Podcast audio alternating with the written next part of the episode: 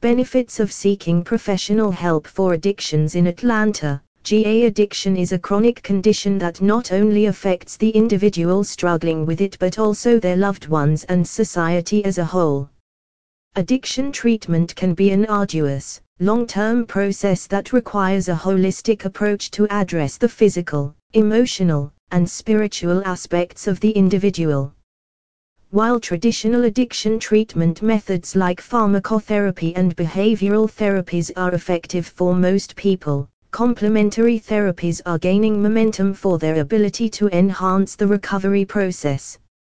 In this blog, we discuss the benefits of complementary therapies for addiction treatment Atlanta GA. 1. Offers non-medicinal support. While medication-assisted treatment is one of the most effective methods for addressing physical symptoms, some people do not respond well to or seek long-term treatment. Complementary therapies like yoga, meditation, and acupuncture offer holistic non-medicinal support that can significantly improve addiction treatment outcomes.